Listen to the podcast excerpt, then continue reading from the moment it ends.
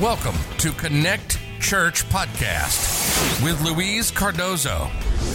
I hope that everyone may be blessed on this day.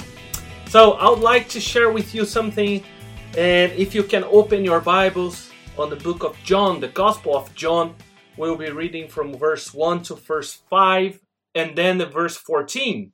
In the beginning was the Word, and the Word was with God, and the Word was God.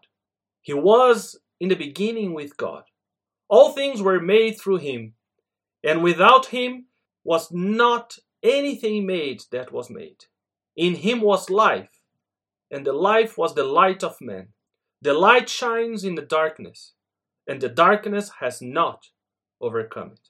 Verse 14 And the Word became flesh and dwelt among us. And we have seen his glory, glory as the only Son from the Father, full of grace and truth. Amen. Father, this is your word. In the name of Jesus, we pray that you bring this word alive in our hearts and minds, that we may know and have everything you want us today, because the word became flesh and dwelt among us. Lord, that was heaven invading earth. And we pray, Lord, that we may you know, not just hear and know the theory about it, but that we may allow this truth and this reality to change who we are. In Jesus' name we pray. Amen. Today we celebrate what we call the Aldersgate Sunday. That is the experience when John Wesley had a, a amazing experience with God, but that not only changed him, but that changed the whole scenario of Christianity. Because after Wesley, Christianity wasn't the same. Today, the Wesleyan tradition is, is the largest in the world. More people were saved through this tradition than any other, but all to glorify God. But let's remember that he didn't start this ministry or this life with God in an amazing way. He was a Christian, he became a pastor, a minister, and he went as a missionary to America. In that time, America wasn't the great place or that amazing place. He didn't went to this amazing place. He went and stayed around three years there. But throughout his time there, he lacked freedom from sin, freedom from guilty, freedom from the uncertainty of salvation, and freedom that only Jesus can give for us to have joy and life. So John Wesley was a missionary, was a minister, was a Christian uh, with all that in his life, but he was lacking the fundamental life that Jesus came to give us. That is freedom from sin, freedom from you know this blame and guilty that Satan is always trying to put on our faces, freedom from the uncertainty of salvation. But then, in 1738, he came back from uh, America after a very terrible experience as, as a missionary. To the point that he said, I went there to convert the Indians, but oh, who shall convert me? Have you ever felt a failure? Have you ever felt that you went to do something and actually, you, not that you didn't achieve, but you came back more empty than when you, you went there? So when he came back, he was almost in despair. He didn't have faith to continue to preach. On his way back, he was on this ship and, and, and was in the middle of the storm, and he was afraid and scared. And he was in anguish. There's some modern theologians that would say that he was very near, if not having a panic attack. And he was afraid of his own salvation, he was afraid of his life. But then he heard a group of people singing with joy in the middle of that situation. That's when he realized that he was lacking something. And he met this man, he became friends with Peter Böhler, a Moravian, and, and he confessed to him his growing misery. That actually he knew a lot of theory. He, he was a very big head guy. He had a lot of knowledge, a lot of titles. He knew all you know, all the authors from the past. He could read Hebrew, he could read Greek, but he didn't have the most important thing that was that intimacy that changed him inside out. He had a lot of information, but uh, you know, when you take any book that is full of information, but there's no life there. Wesley was like that, lacking life. And then he even he even thought to leave altogether. He said to Peter Böhler that he didn't have faith to continue. And then he said to him, Preach faith till you have it, he advised. And then because you have it, you will preach. In other words, don't give up. A few weeks later, he was invited and was a day like today, May 24th, 1738. And then Wesley wrote on his journal that he was invited to this meeting, but he went very unwillingly. Not just that he didn't want to go, but very unwillingly. And there, when he got there, someone, they were reading Luther's preface to the epistle to the Romans about a quarter before nine. He was when they were reading and describing the change which God works in the hearts through faith in Christ. When you know someone was reading the change that only God can do when people trust in Him, he finally got it. All that information, all that big head pass, all that thing came together and he felt his heart strangely warmed. He felt he did trust in Christ, in Christ alone for salvation. He had assurance that God gave him the assurance that his sins were forgiven and he was saved from law of sin and death. There is one extract from Martin Luther's preface to the letters of St. Paul to the Romans in 1552 that most people believe that was that that was being read when he had this experience that says faith is a work of God in us which make us completely different people in mind, heart, sense and all our powers. And when they were reading that, power that Jesus transforms, that He's real, that He can change anyone, even Him, even us, struck him once for all. And then he understood three things that we need to understand today in order to have our hearts strangely warmed and our lives on fire for God. The first thing he understood is that he needed conversion. You might be thinking, Louis, I think he went too far. He was a minister. Yes, everyone needs conversion. And let me tell you, more than one in their lifetime. And I'm not saying to you that he had a conversion from atheism to Jesus because he already knew a lot of things about Jesus. But to know a lot of things about someone doesn't make you a friend of that person. On that night, he had a transformation from information based faith in a relationship based faith. He went from just knowing about Jesus to knowing Jesus and having the assurance in Jesus that changed everything. It's the same for ourselves. We need conversion. We need conversion. Christianity nowadays and all most people in our churches and, and most people that profess the name of Jesus, they need to repent and they need to convert themselves to Jesus from a feeling centered life to a Jesus centered life. And that started when he went unwillingly to that society.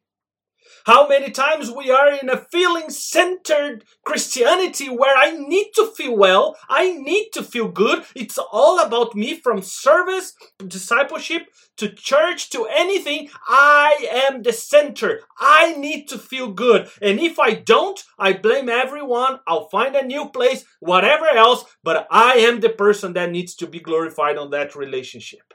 That is the case. We need to repent today. We need to convert from a feeling centered life to a Jesus centered life, like John Wesley did. We need to have a conversion from an information based life to a relationship based life. Look, when you get to heaven, God will not ask you how many books did you read. Don't get me wrong, I'm all in favor to read books. I read on average one a week. But I, am not saying that God will not ask you how many, you know, authors can you quote he will ask if you know the one book that makes the difference and if you if you did what it says. He doesn't care if you can quote Ravi Zachariah or Dostoevsky or someone else. He cares if you can walk like Jesus did. That's what makes the difference, and that's what Wesley understood on that day. We need to convert We need a conversion to a circumstance centered life, to a godly centered life. What that means is how many people is in a circumstance centered gospel where if things are well, I'm happy. If things are not well, then God turned his back on me and I'm no longer happy. We need to change from that. If things are well, God is good. If things are not well, God is good. If we are in the most prosperous time in our lives, God is good. If we are in the middle of pandemic, God is good. That's a godly centered life. His experience with God, John Wesley, came when he understood the change which God works in the hearts of those who have faith on Him. And if we want the same experience, if we want this fire from heaven, we need to understand that God will work change in our lives when we have faith on Him. Until that point, Wesley sent a letter to one of his friends and he wrote that until that moment he thought that he would be saved by three things. One, for not being so bad as other people. How many times we think that? I'm not, I, I don't rob, I don't kill. I should go to heaven. No, we don't. There's nothing we can do to buy our way to heaven. This is the Connect Church Podcast. The second thing is to have and instill kindness for religion. There's no relationship there, but he was kindness for religion. He was involved with all the ceremony, all the things. And the third is he read the Bible, he went to church, and he did pray sometimes. Look, that doesn't make anyone Christian. Helps, but what makes us Christians is to know Jesus and to walk towards him in light of his message and become more like him. When he understood that wasn't his performance that led him to heaven, but his relationship with Jesus, then he understood that we all are invited to this relationship with Jesus. We need a conversion from this, all this performance gospel to a Christ gospel, from this entertainment gospel to a Jesus gospel. The second thing that we can see here that he had on that day is that he understood that he needed a conversion and a transformation and, and he needed to put his theory into practice. That's the second thing we need to understand. We need, it is time for us to leave theory and start to leave practice. I'm not against theory, but if it's not leading you to practice, there's something wrong. The text that we read in John, most authors and scholars say that it's God giving the script of until now you had a lot of theory the tablets you have the commandments the laws always through someone but now it's time to get into practice it is time to know god by himself that's what we need to do not through anyone else you and god it's time to get practice. It's time to live what the Bible says. It's time to be the kind of Christians that Jesus wants you and I to be. When Wesley arrived in Georgia, 1735, a Moravian pastor, he was called Spangenberg, he stopped Wesley and started to ask few questions to him. The first thing he asked is, Have you the witness within yourself, Mr. Wesley? Does the Spirit of God bear witness with your spirit that you are a child of God? So Wesley had to give a very straight answer to that, but he couldn't. And when he saw that Wesley was surprised by this question, he asked, Mr. Wesley, do you know Jesus Christ? After a pause, Wesley replied, I know he is the Savior of the world. And Spangenberg said, True, but do you know He has saved you?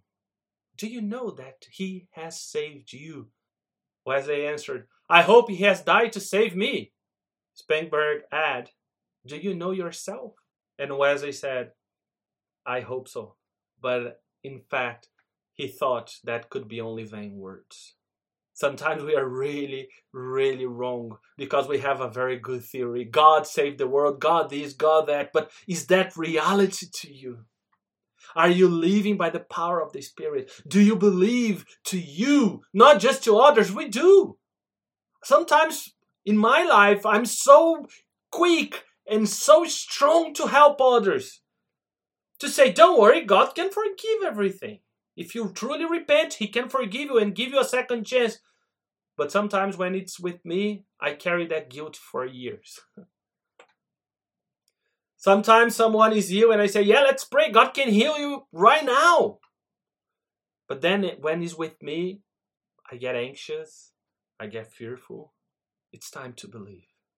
It's time to migrate from a theory based life to a life full of practice that God is alive, He is acting, and He's changing the world through you and me. Do you believe? I'll ask you, like Spangenberg asked John Wesley, do you believe to yourself? Do you believe enough to leave sin today? Do you believe enough to know that in God alone we have joy? Do you believe that? So let's go to the third point. And now that we had the opportunity to understand we need this conversion, we need to go to practice. Now it's time to go and set the world on fire. These experiences of the past are not just to help us to look to the past and say how awesome these people were. It's for us to know, wow, God can do even more with my life. Only when our hearts are strangely warmed by the Holy Spirit. Only when we understand that God wants to set us on fire, send the Holy Spirit to us. Only then will we will understand what Jesus is actually willing to do with the world. We need to receive this touch, this assurance that we have on the Spirit, but we will only have when we decide to go. It's time to go and have your experiences with God. It's time to see His miracles in practice. It's time to know and put this knowledge into practice, building life and generating fruit to, gl- to the glory of God alone. After his experience, Wesley said that his faith now was not only speculative, rational, cold, lifeless, but that was God into practice in his life. Be refreshed and inspired by the Holy Spirit today. Just finishing one of the last things that Ravi Zachariah reminded before he died. He wrote that in a book, uh, uh, I believe 10 years ago. But before he died, a couple of days before he died, he shared a story. And he, he shared that he remembered a time when an old man asked him, he was very young at the time, Ravi, what are you doing? And he stopped and he thought that that was some kind of tricky question. So the man said, Tell me.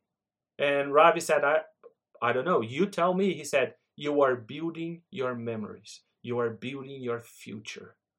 So make them good ones. Guys, what you are doing right now is that you are building your future. You are building the future of God in your life and what He wants to do through your life. You are building memories, so build good ones. After his experience, Wesley traveled 250,000 miles by horse. He preached 40,000 sermons in his life. Guys, just to put in, in perspective, Wesley preached 40,000 sermons in his life. Billy Graham, on the time of radio and television, it's believed that he preached 12,000. At the age of 83, he was angry with the doctor because his doctor didn't want him to preach more than 14 times a week. At 86, he wrote that laziness is slowing crippling in because it was hard to leave bed before 5:30 a.m. I don't know about you, but this man was the same man that failed as a missionary and had a very very different life from what he wanted. The difference was that he finally understood that was on the power of the spirit that all that difference made sense. Today I'd like to pray and ask God to come over you with power and glory and shake your life like he did with Wesley. That we may have this confidence, that we may have this knowledge that with Jesus, we already have everything we need. Go, build your memories, build testimony and a life that glorifies God.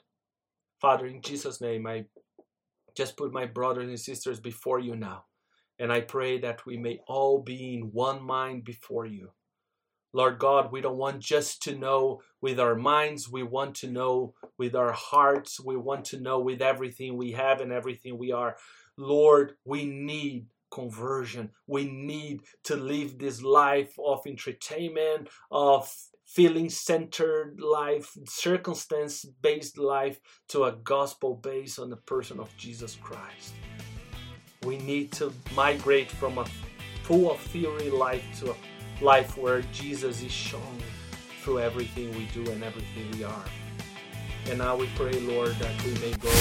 Thanks for joining the Connect Church podcast. If you'd like more information or to ask us a question, please go to www.cntchurch.co.uk.